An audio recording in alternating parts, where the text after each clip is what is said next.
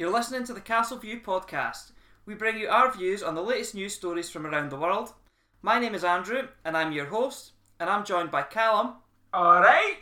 and Paul. Hello. So, first episode of the Castle View. How are we, guys? Pretty good, yeah. We'll hope this goes better than our last project. Yeah, I hope so. Paul, what about you? Yeah, good as well, mate. Not too bad at all. Fantastic. We've How been about up- you? Yeah, yeah, good. Paul, our listeners have said you have to, you know, manlyfy your voice a little I, bit I more. can't. I'm just that feminine. I Callum, said- you're just going to have to do it in the, the editing afterwards. That's it. Voiceover. Sp- speed me up. It'll be even more like Alvin and the Chipmunks. Just That's it, we'll just go for the extreme end. Yeah. It'll. How's your week's been? Anything stuck out to you over the past week? Well, I had a, I had a little jaff that made me laugh. That A I little saw. jaff? Jaff that made you laugh. That's going to be your catchphrase. Uh, it's, it's, a, it's a jaff that made me laugh. It wasn't even a jaffa cake. But They don't make me jaff. laugh.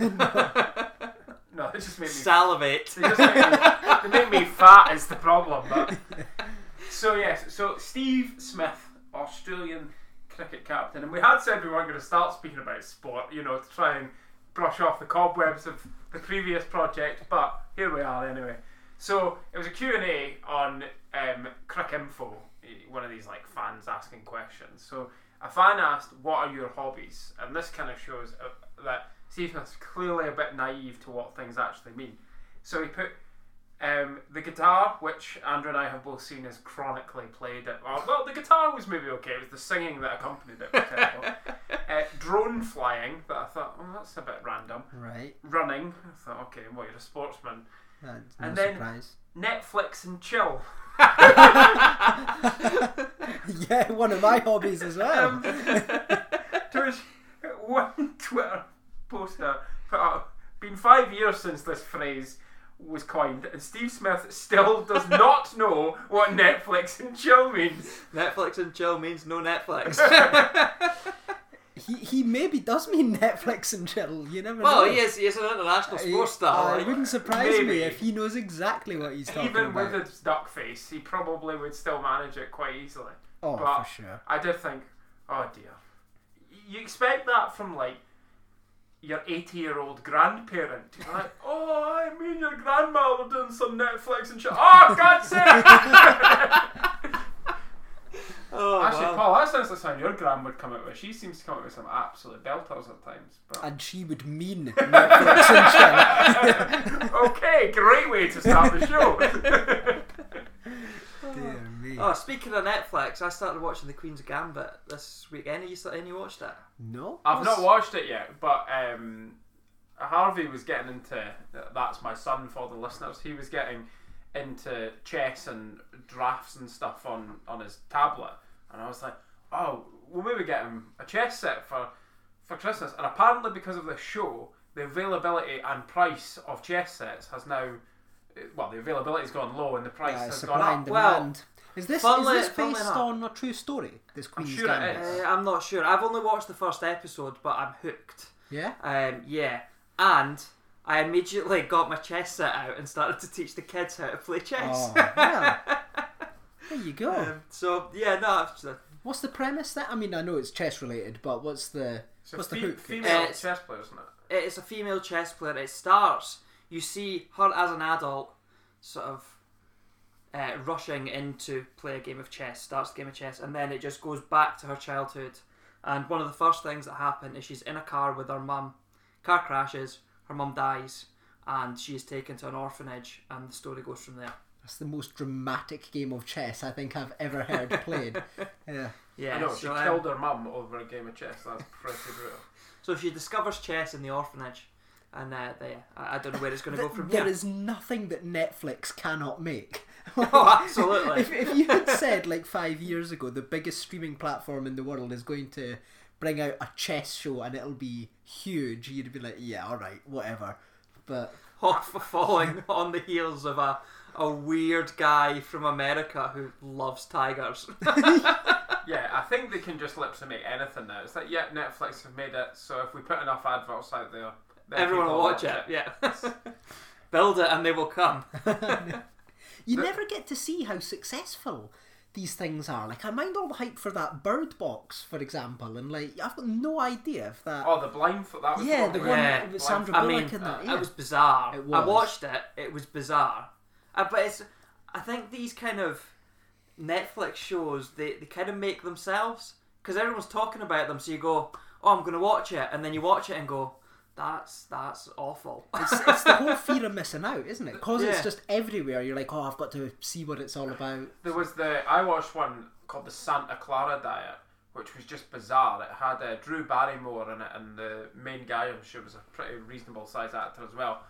Um, and it was basically they were eat they were like eating their neighbours and all that kind of stuff. And it was just like to be honest, the show was awful, and I think it has finally been cut. But I'm sure it got like three or four seasons, and you're just like. How did this show is awful? Like how has it? But it's just because it was on Netflix and it was one of the promoted original shows. It just seemed to do quite well. So, Yeah. but I don't think we're here to talk about Netflix. No. or chill because Paul, I know you're giving me the look, but it's been a while It's been you. a while. That's not happening, mate. Oh, sad noises. anyway, down to earth, and uh, Paul, you wanted to kick us off by talking about Rishi Sunak's spending review. mm, We're gonna current broach affairs indeed. Yeah. Serious subjects on this podcast. serious Beg subjects. There's all sorts of places we can jump into this. So earlier today, Sunak gave his update on government spending review. He touched on growth, borrowing, public sector pay, uh, all growth? these kind of things. I'm not sure there was much growth Well, conversation know- well, so yeah, the highlight there was it's going to take until the end of 2022 for the economy to return to the size it was before the pandemic, and uh, we're on track for the biggest contraction in 300 years. Apparently, Since the So Great Frost of 1709, to be precise. that's that's not even a lie. Like that's That- true. The Great Wow. Frost of 1709. Yeah. I'd never even heard of the Great Frost of 1709. Supposedly there was one. But yeah, there's been a few highlights here. So, one of the things that's kind of generated a bit of debate is public sector pay. So, pay rises for the public sector will be paused next year, with the exception of a million nurses and doctors who will continue to get pay. And the justification here is that. Continue to get pay. Pay rise. Well, pay rises, sorry, yeah. I, I'd hope they continue to get pay. Yeah. So, Wouldn't put Sunak it past was. the Tories. oh, here we go. Oh, here it It's all kicking off already. Yeah. And that was a good eight minute podcast. and we'll all see you next time. So yeah, so how's Rishi, brand Rishi, uh, how's he justifying this? So he said that he can't justify a significant across the board pay increase for the public sector, while the private sector, especially like hospitality, retail, all of these kind of workers are being battered by the impacts of COVID, and so much is going to have to be spent on furlough schemes and other job support schemes and things like that. That you know we, we all have to bear the brunt of this together. Um, And To I be- think there was a degree of protection. I'm sure he mentioned about anyone in the public sector below the median wage would also get was it 250? It would be like 250 There was- pounds. Or there's it, an it wasn't. It wasn't a huge amount, but they would get some Yeah. degree of increase an, well. an extra 2.1 million public sector workers who are below the median wage, as you said, of 24k get 250 pounds. So as Yeah. you say, it's not much, but Well, you know but- something. Uh, and he has also said that the national living wage will be increased to £8.91 an hour, which is something like a 2.2% increase. So, Yeah, so at or about inflation, to be honest. Yeah, so I mean, his argument, I, I can totally get what his argument is. You cannot have, for me, the public sector that. I understand that there's been lots of key workers, but there's also been people who are effectively key or have been key workers in the private sector as well. So it can't.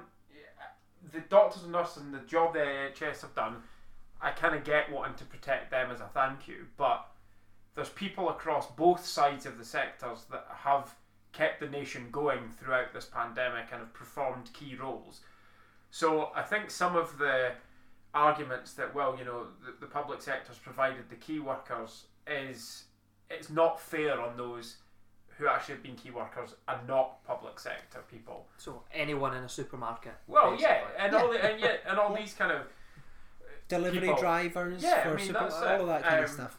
Yeah, And like, well, an example, for example, was teachers because they kept people going. But like, so my wife's a childminder, and she was being a key worker, and she's in the private. You know, she was looking after people's children to the same extent. Yeah, just in a different setting.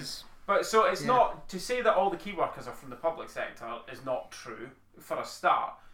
But I think the public sector, I kind of do feel a little bit like to have their cake and eat it, kind of at times, and lots of people across the country are losing their jobs, whereas the public sector people they might not get a pay increase, but they still have a job, and a lot of people in the private sector, what is it they reckon that there'll be two point four or two point six million jobs that have gone by the end of this, by the time this all fallout's gone. So, and very few of them, I would imagine, will fall within the public sector. I think you will find the vast majority of them are from the private sector. Yep. And it's better to have the same as what you had before than to have nothing, as some people will be left with. It's uh, it's not going to be popular. Even the fact that he's kind of given the the pay increases to the NHS, I just think politically it would have been impossible not to give them the pay increase just after the year we've had. But th- there's no winners coming out the back end of this pandemic, and uh, you know I think if he hadn't done something with public sector pay, you just think, well, okay, well, where else is he going to pinch the pennies then? Because something is going to have to give going forward. So, yeah, I get it. I get it's crap, but I'm not actually that opposed to it. Quite frankly, I'm not sure it's as much of a a hoo ha as people are making out to be. But I don't know, Andrew. I think you sit a little bit more left of myself and Callum generally. So both in the room and politically. so I don't know. What's what's your views? See, I want to make a discussion here, but I can't because, uh, yeah, I'm not. I think we have a discussion quite often between the three of us about our political views, uh, and I think this will be sort of a theme through the podcast. Is that although, yeah, maybe I do sit a little left on some things, and Callum probably sits the furthest right, both in the room and politically. Yeah, we've, we've lined this up nicely here. Um, but It's I a actually think- spectrum that no one can actually see, but Yeah. we do it anyway. yeah. yeah, Um, we need to get on YouTube, get a camera set up. live streaming on Twitch. People would think Paul's even more feminine than they already do if we had that.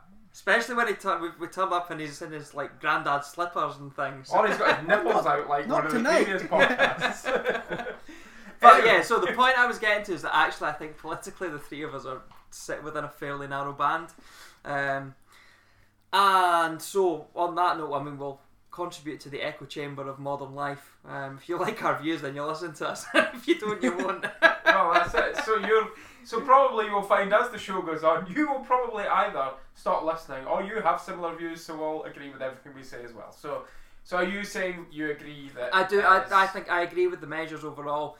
Um, I don't really agree with the furlough scheme in its current guise. I think it's too generous. I think it's Yeah. supporting loads of jobs that don't actually exist, and it's something that we'll be paying for for generations to come. Yeah, no, I, I would agree with that. And uh, there was a guy I heard speaking after it about um, from the it's what, uh, the name escapes me. FIS, um, Financial Institute, or something, whatever. Um, and he was talking about how when the recession happened before, we saw businesses that were perfectly plausible went under, and we're going to end up seeing that again. And I actually don't agree with that wholeheartedly. I, I'm not saying there are going to be no businesses that would have been perfectly fine if it had not been for COVID. But I think in reality, you're going to find the casualties are these businesses that were teetering on the edge anyway. And that's why they've fallen under because the government is providing them with support. It's not, they can't just keep them going indefinitely. But if you were kind of a business that had some cash behind you, the support that Yeah. they're providing should be able to limp these businesses through at least to come out of the other So, end. so I Yeah. think it's not just that. I think there were probably some businesses that were legitimate, well-run businesses, and were it not for COVID, they would have continued on absolutely fine. But COVID has totally changed the game, and uh, consumer behaviour will just be different post-pandemic, and therefore they're no longer viable. And I think it's those ones where you've just got to look at it and say, well, you can't just force consumers to start going back to doing everything that they did in 2019 once we get out the ba- back end of this. So, yeah. Yeah, I think that for me there seems there's a split in that. In that I do think there'll be a lot of hospitality businesses that will have failed that would have been viable and will be viable again once Yeah. things have recovered. And probably obvious- leisure as well. Yeah, falls on. and that sector has been hit massively. And yeah, it is the case that this has had a massive impact. I think when it comes to high street retail and things like that, what the pandemic has done is accelerated a trend yeah. that Yeah. was already well in force. So It's- we I- could we could the, often a headline is the empty shop fronts on any high street across the country. Um, it's a trend that we've been seeing for years, and it's just sort of fallen off a cliff rather than seeing a gradual decline over the next decade. Yeah, no, I would I would agree with that, and I think yeah. So what's the point in paying these people's wages when they would probably be out of a job? And you know, they could be out of a job in a year or two's time. If you you look at the amount of shops that close down with regularity, Mm. it's not like this wasn't going to happen anyway. So we're I agree with you. We're paying for jobs that just wouldn't be there. But eventually, it might have just speeded it up. So. I don't see why we're bankrupting ourselves to do that. I know a load of these shops in in you know Perth town centre and everything have been back open since the first lockdown had stopped. I mean, have either of you guys been into town to shop at any point really in the last six months? or Uh, Coronavirus so, had nothing has nothing to do with that. The, like, well, I think, and I don't think our town centre or city centre is alone in that. Um, possibly per city status being justified or not could be an entirely separate subject, but um, th- there's just nothing to appeal to take me into town anymore. Like, you know, there's, or say anymore, there's, I don't know if there ever was. Yeah. When I was a teenager, I maybe used to go in because it was somewhere to escape from living in a small village when I became a teenager. But aside from that, there's never actually been a draw. I mean, I go in there regularly, al- almost every weekend, to go for like a coffee or a lunch or something like that, like with my gran or with my brother or something like that. But in terms of actually going and shopping, I couldn't tell you the last time that I was in the town centre to shop for anything. It's it's all just ordered online, all of it, and I I now can't see my behaviour in that regard changing back again. To be honest, so what about you? yeah, I Andrew? know. I'm generally the same. I go into town when I need a haircut or I need something to something Oh, haircut. to yeah. go out for something to eat. Uh, I suppose the only exception is with having kids. The kids get a lot of clothes from Primark, and they, they don't have an online presence. So Mm. um, that's maybe the only shop that you go into town specifically for. I wouldn't waste my money buying clothes off Primark or from Primark, so um, because they just fall apart after three washes. So Yeah, I don't find that's the case. Well, clearly I wash my clothes too high a temperature. Forty Uh, degrees. That's all you need. That's all I do. Don't know what I'm doing wrong then. But um, yeah, I mean, kids can be a bit different. Obviously, you might want to try clothes on or shoes and stuff like that, whereas it becomes a bit more of a hassle. But you know, once you're a fully grown adult and you've got kind of, you know, you know what your shoe size is, you don't have to worry about whether it's Yeah. fit or not. Yeah, online shopping is perfectly fine.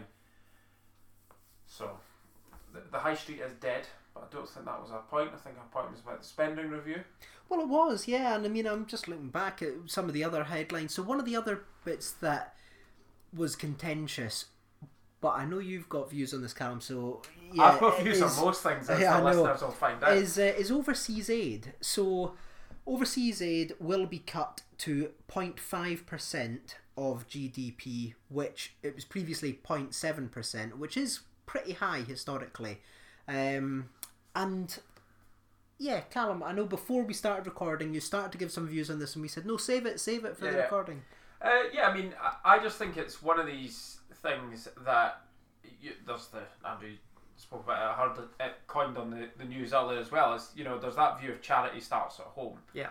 and there's been uproar from across the house about this happening, um, and I just I don't really see why there is the level of uproar that there is.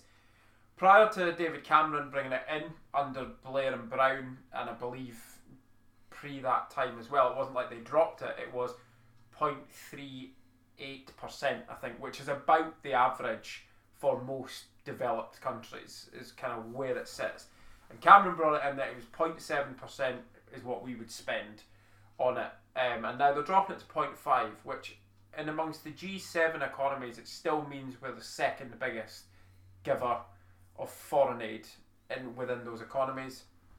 Um, well, you know, obviously proportionately. Yeah. Um, and we're still quite far ahead of what some of the other similar sized countries are doing. So I don't. There are a lot of people that have come out and said, well, you know, there are hundreds of thousands of deaths going to be on Britain's hands by doing this. And it's like, well, it- I think that's a bit of an unfair line to take, that it's all Britain's fault.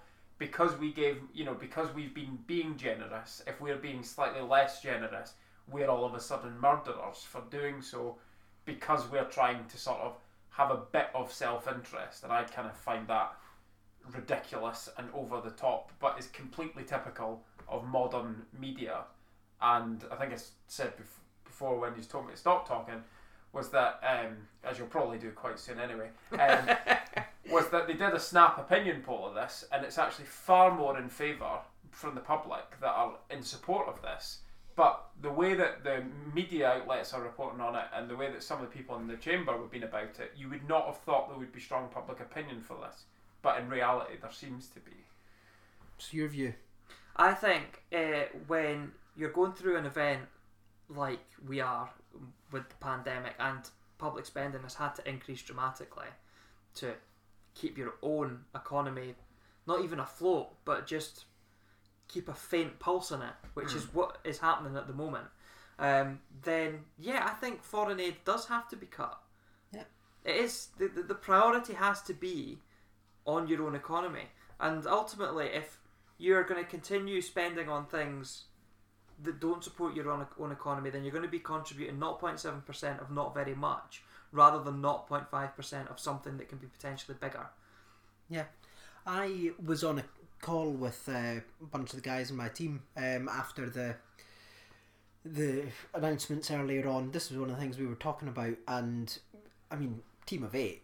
But the consensus on that call was, yeah, he could have gone further. To be honest, I think it's it's such a fair weather policy. I I've got nothing against foreign aid normally, but I think you've hit the nail on the head, Andrew. Like in times like this, I would far rather see foreign aid spending getting slashed than frontline NHS funding or funding for schools or you know what whatever the other things are. So yeah, I, I, think the what you were saying there about the opinion poll was interesting in that I, I do get the impression that the media are painting it out that this is absolutely abhorrent, and I'm not convinced the public have got that same view. I mean, it wouldn't be like the UK media to totally misrepresent what the public opinion is, would it? Mm-hmm. Especially in 2020.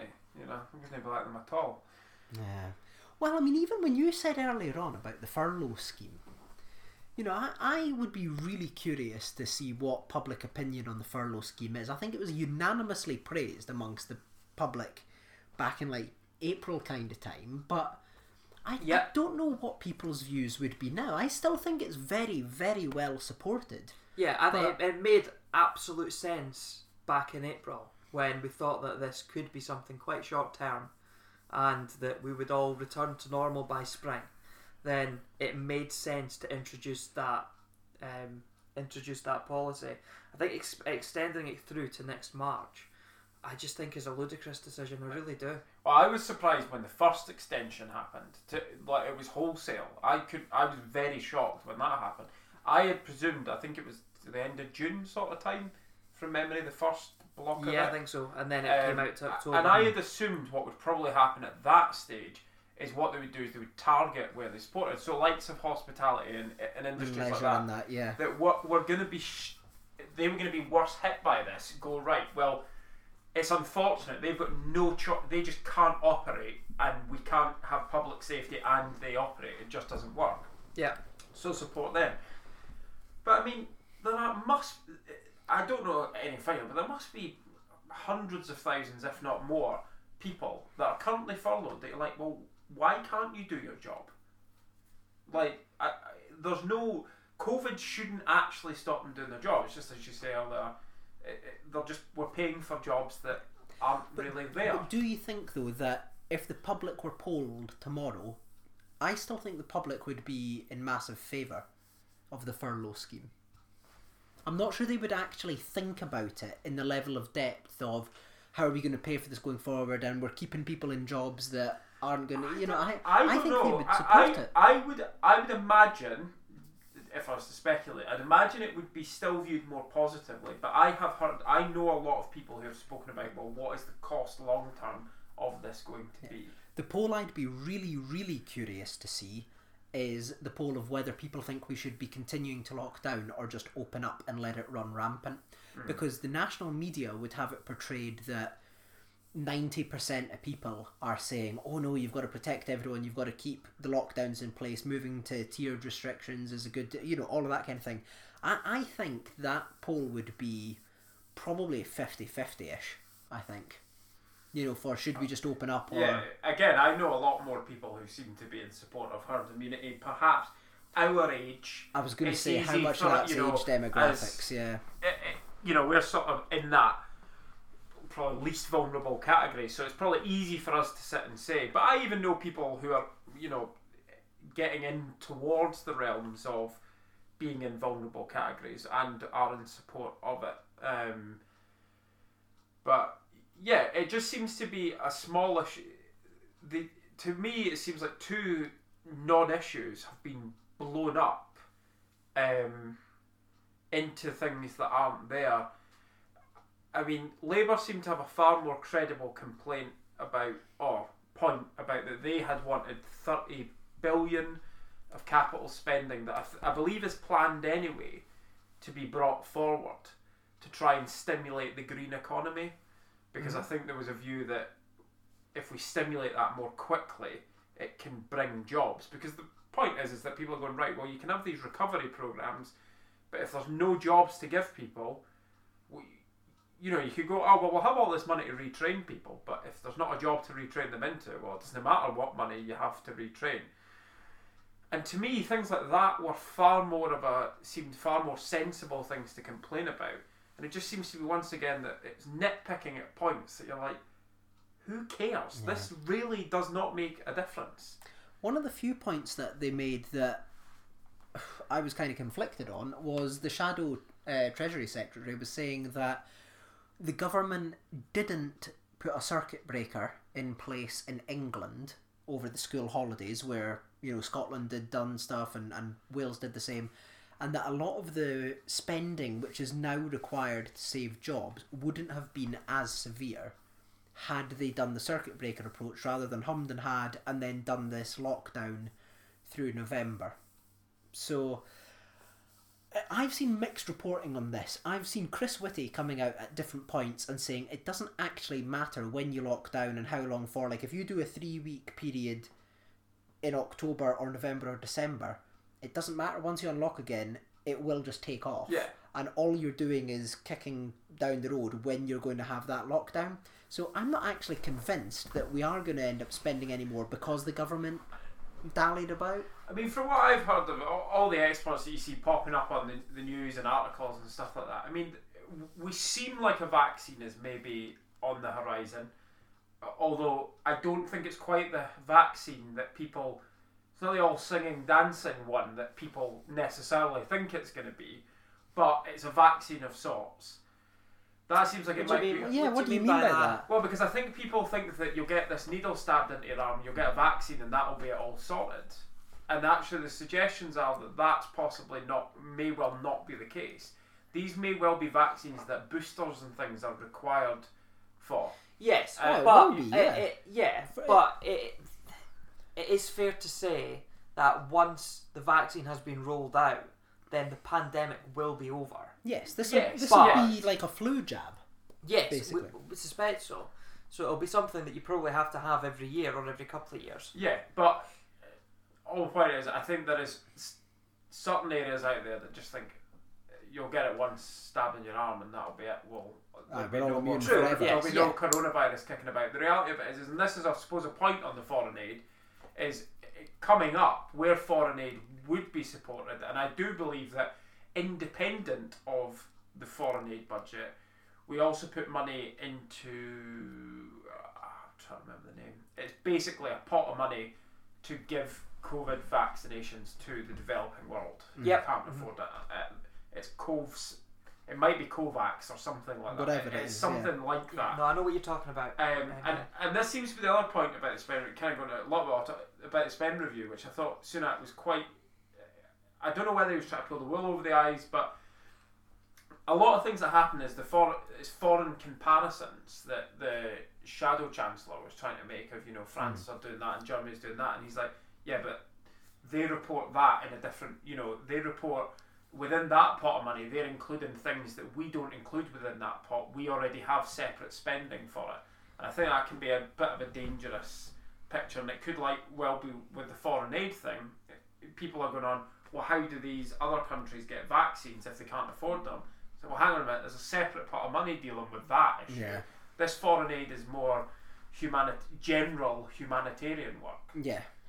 Yeah. To- uh, going off on a total tangent, what's you guys' views on Rishi generally? What What do you make of him, Andrew? What's your thoughts?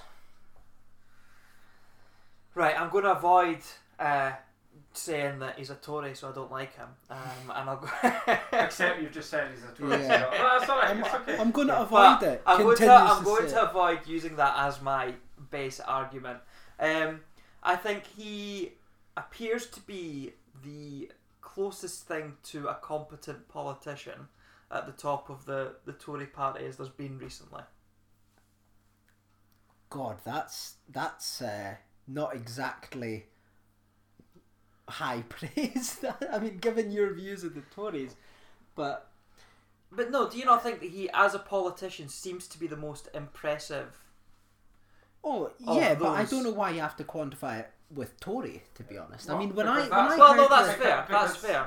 when I heard the spending review earlier on, I thought to myself, you know what? Even if you don't agree with what he's saying, he's actually a really, really competent orator, and you know he's prime ministerial. I think in his delivery of a lot of stuff, whether you agree with his policies or not, put all of that aside, you can well see him in a prime ministerial role, and then you see the shadow treasury secretary and the SNP women had come up, and the, you know various others, and I thought you know, you you sound absolutely unhinged in comparison, and you know you're nitpicking, as you, to use your phrase, Callum, at tiny little points.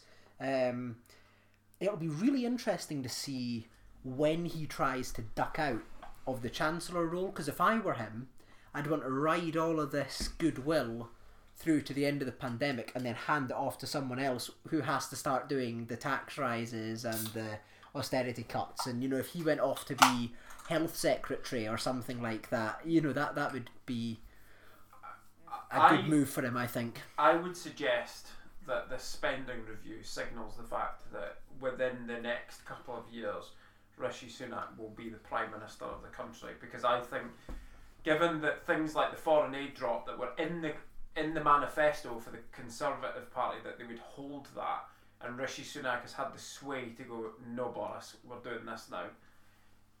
And as it should be in this current situation, effectively, the Chancellor is now running how things are operating in the hmm. uh, in Parliament, and I think this is he will be mindful of what he is doing because I I do actually think he is quite a genuine guy. Is the impression I get of him. You know, um,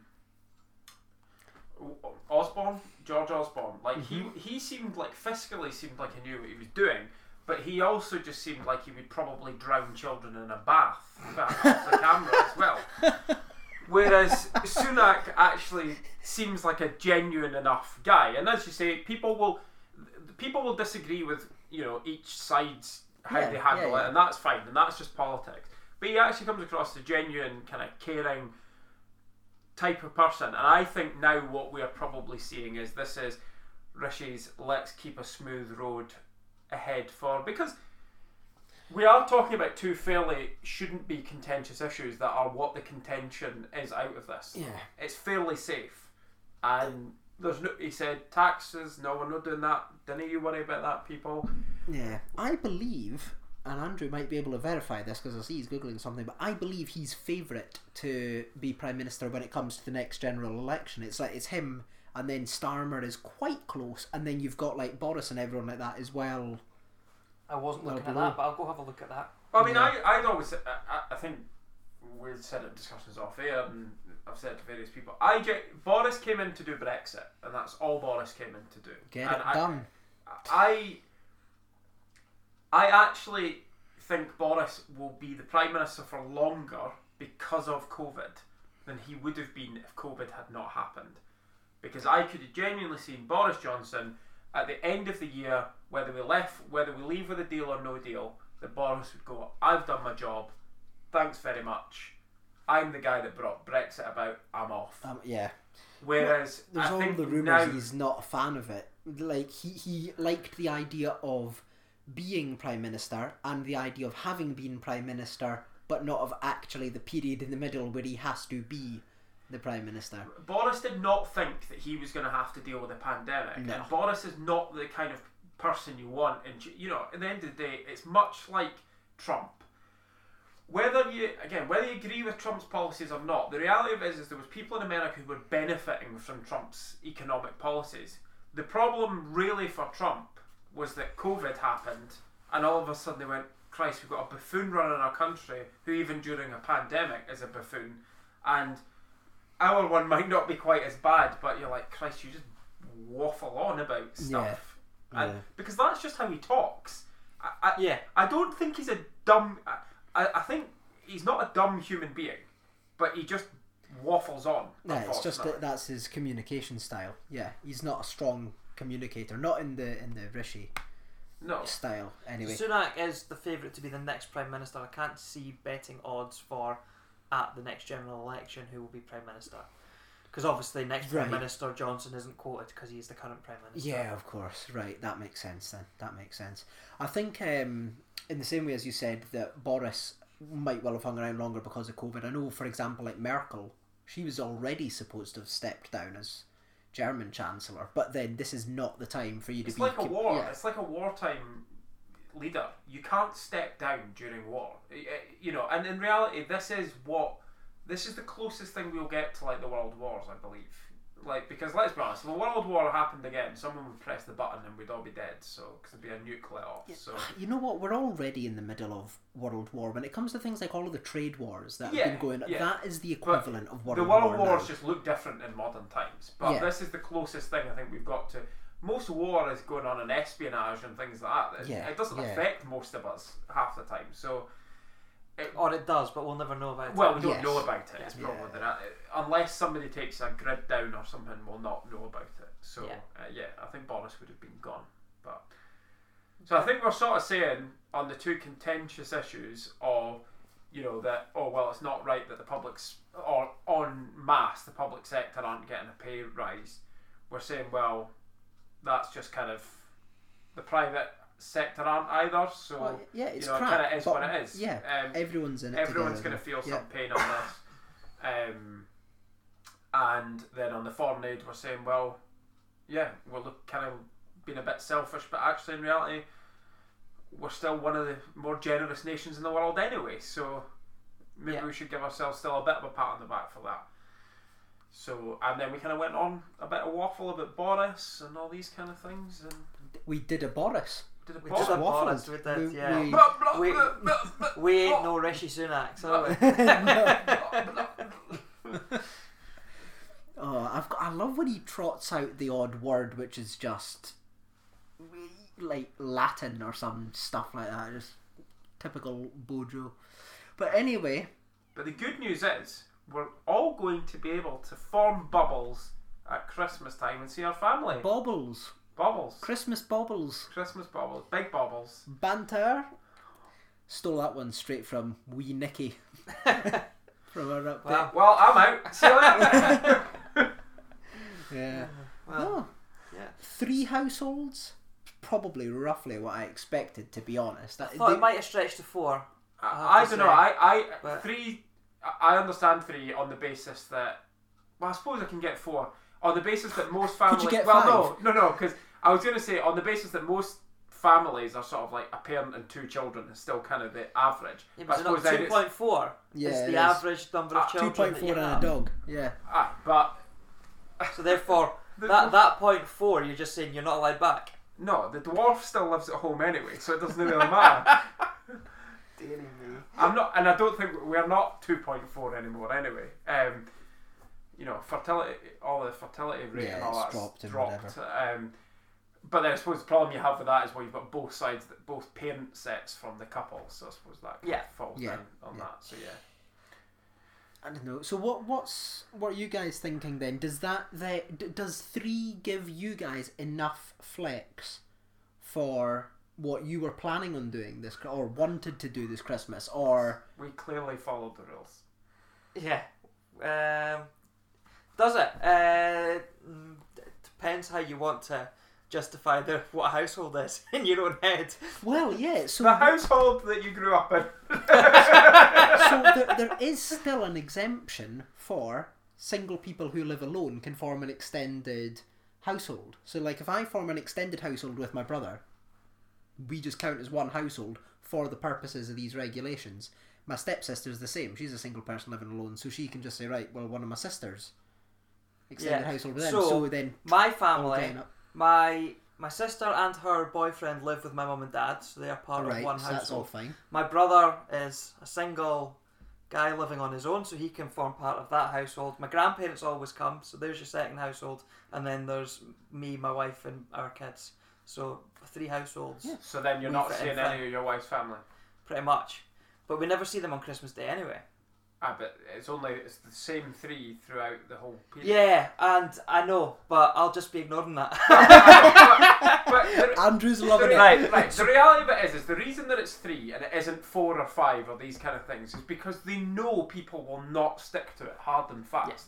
So the issue I have is that o- on my wife's side, we'll probably see her sisters and their families. Uh, both of my wife's sisters um, are sort of childcare providers for us, so our households are mixing regularly anyway. Already, yeah. Yeah. And informal childcare is still allowed. Exactly. So yeah. it's um yeah, and that's well, we're very much the same with our parents. They provide informal childcare at, at periods, so we're seeing these people anyway. So it's kind of like, well, yeah, I think it would be sensible. We're not going to cart ourselves off around the country, but The thought that occurred to me earlier on was because the schools are still going to be open all the way till what, like the twenty first, twenty second. You guys will know better than me, but second or twenty second.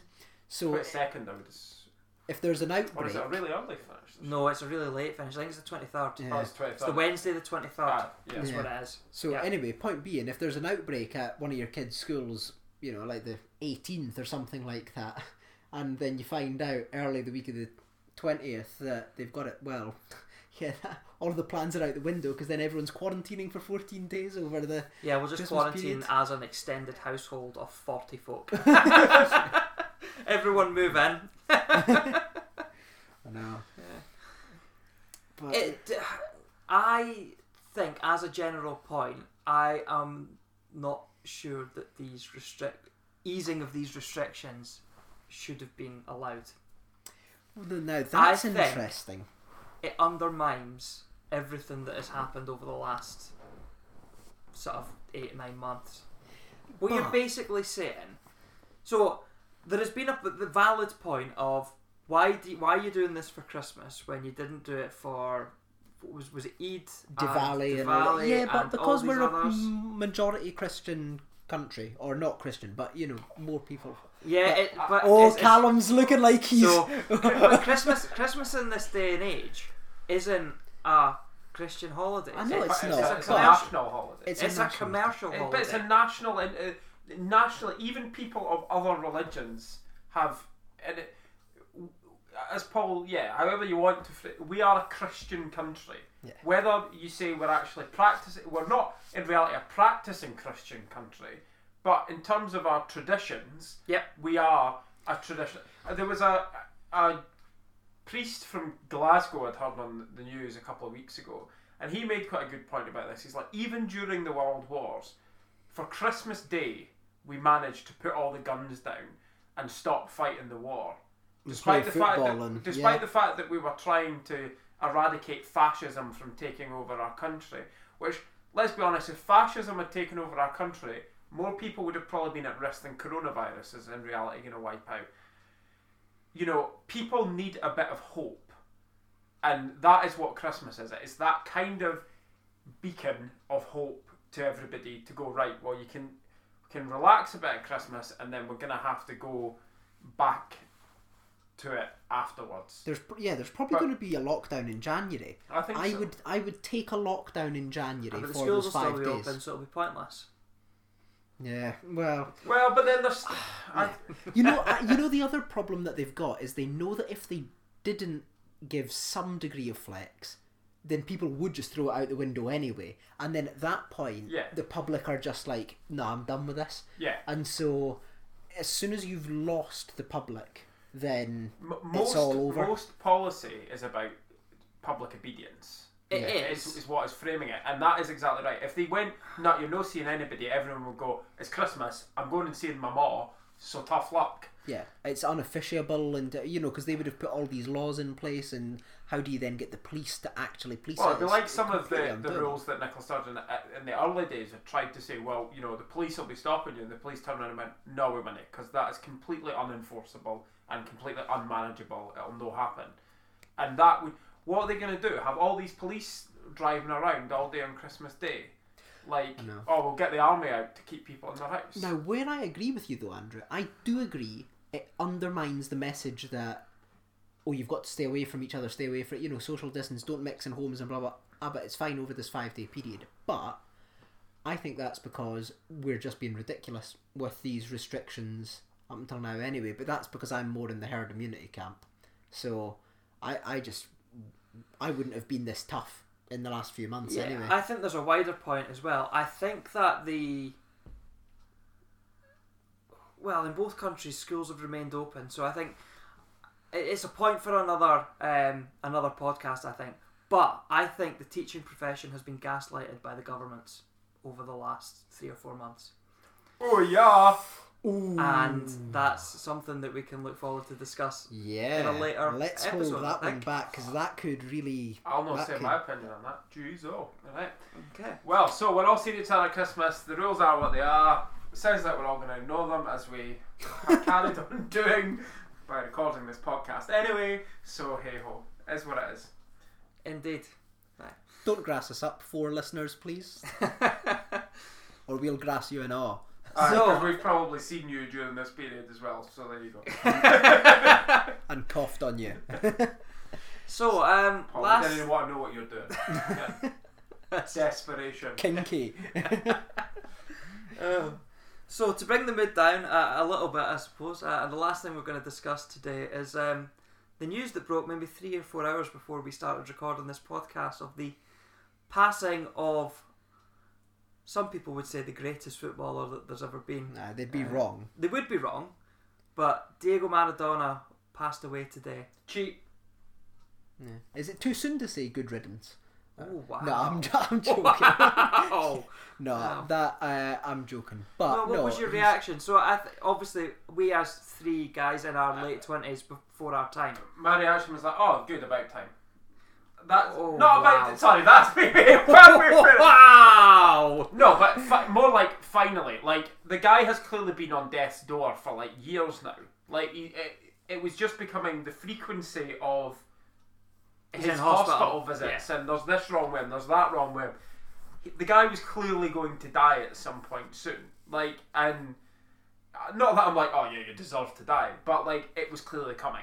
I don't think it shocked anybody No, not that at it all. was coming. I have to be as a footballer. Um, I don't know. I mean, he was clearly a good football player, but I suppose yeah, of our age, I've seen him more of this like drunken fat buffoon. So I- I don't really have any respect for the guy. He was a good footballer, but I have no zero respect for him, and the hand of God makes the respect dwindle even further because that was just blatant cheating. Yeah, but you're English, so. Uh, I'm not. But uh, I, I've honestly, I've got no opinion on it. He's one of these sports people wh- who I just don't care about. I don't know why. Like, even though he's supposedly the greatest of all time, I don't agree with that. But yeah, I don't feel any emotion one way or the other about him. Quite honestly, and I, I agree with what you're saying, Callum. It doesn't surprise me.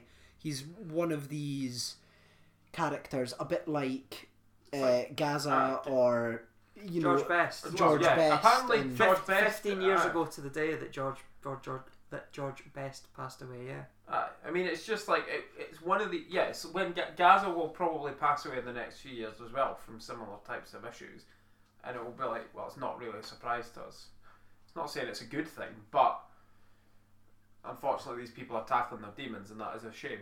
But Oh yeah. wasn't If, a if shock. anything, I just feel sorry for them. You know that you, you, it's a squandering of talent and life and that kind of thing. But even then, I don't really. Was it a squandering of talent in the case of Maradona? Probably in not in his case. No. No. I mean, he he was the best player of that generation, without a shadow of a doubt. I still think there is an argument to say that his overall. I. It was when he went to Napoli and got involved with this sort of like mafia, mafiosa and all that over there. That's when he started to get a bit. But he was always a bit stockier. But Mhm. like, that's when he actually started to get a bit chunky around the middle as well. Like, and I think that probably while he was still in his prime, he his close controlling things would have undoubtedly still been there. But you know, you watch the the other goal from the England game, that amazing run that Yeah. then Michael Owen almost like Yeah. repeated against Argentina. Like it was very very similar. He wasn't capable of doing that as he got larger through his career. So I do think it. So there was a bit of di- squandering. I think there was a Okay. degree of it may, and maybe some of the arguments against some of the modern players like Ronaldo and Messi would have more strength because he would have been at that peak for a higher amount of time. Yeah. What I genuinely don't know with him and with others like Cruyff and players like that is I think the World Cup used to just hold this glamour and appeal and you know if you could guide your country to the World Cup then it was oh wow you know you're, you're incredible but It's most, Still the same thing that we say it's missing from Messi's CV. It's that international honour. I don't I, I don't buy into that at all. I think someone like James Rodriguez in the 2014 World Cup lit the tournament up, won the Golden Boot, played some stunning football for Colombia, guided them to like the semis or whatever it was, got his big move to Real Madrid. You know, if he'd taken Colombia all the way to the final and won it, I still wouldn't be looking at James Rodriguez going, he's one of the best players there's ever been. I think you can have a good tournament and be a very good player, But, but Cruyff and Maradona and stuff were exceptional footballers. Like But were they? Their, Were they? through their career? Were they? I, I honestly don't know. Yeah, no. How, how much have we, the British public, seen of them? We didn't see the football. I mean, we, we don't know how Napoli were. We've, I just you, you look at their goal scoring records and you, you they are nowhere near Messi and Ronaldo. And Messi and Ronaldo have done it for ten to fifteen years each. And, it's a different. I, Yeah, I think and a different mostly- style of football. Mostly in a farmers' league. I know it's not the French one, but it's the same standard. I don't know. I still Defending think is chronic in Spain. Yeah.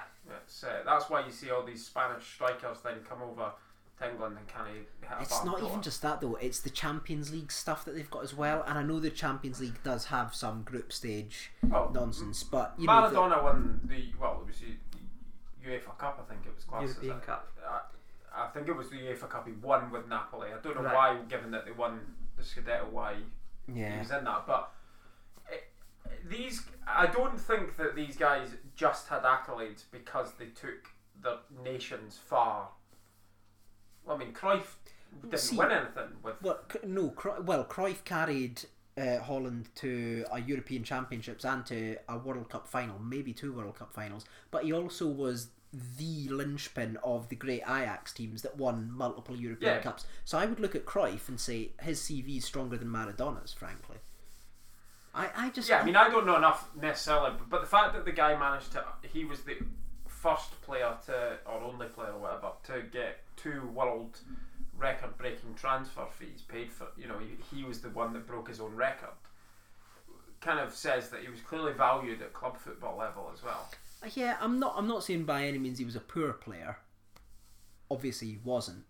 I just wonder if guiding Argentina to the World Cup gave him this. I don't know. It, it was like everyone just thought he was God. Quite frankly, down down there. I mean, three days of national mourning that have been announced. Is that right? Yeah. Wow. I, but apparently, if- it was Peter Reid was interviewed for Sky, and he had said that um, he's gone over to Argentina to do football stuff over there. And apparently, like if you ask Argentinians who is the greatest footballer ever, if you go over there, they say Maradona. Messi isn't even in the conversation. Like it's Maradona. That's it. Yeah. Like he is a. There's a church of Maradona in Well, Argentina. I th- Mas- uh, Messi has played his entire career in Europe and hasn't brought Ah. anything home for the Argentinian public. yeah. So, Yeah. but I think it's understandable. That yeah, that it's would a, be it's the a bit like Bobby Charlton being considered one of England's greats of all time, and I'm like, really, really. I know that you know he w- was captain for the World Cup and everything like that. I think most of the golden generation would wipe the floor with them, quite frankly. Even they they won diddly squat. Well, I think, reckon they're I think we tried to have this conversation once before and actually realised that the golden generation maybe aren't as golden as we thought they were. But I think we're going off on We a are. tangent here. and it's not So, the direction I expected it to go. To I think honest. if some of our listeners might know a bit more about Diego Maradona and how good he was as a club footballer. So remember, we've got new social media channels. So it's facebook.com forward slash the Castle the, the View. Castle View. I was trying to remember if there was in it. And Andrew, what is the Twitter handle? and Twitter is at the Castle View. at Ca- Castle View. So let us know what you think on Maradona, on Rishi Sunak's spending review, and on what your Christmas plans are, and whether you're going to be sitting home alone all Christmas and listening to Nicola or not. And until then, we'll see you next time. Cheerio. Bye bye.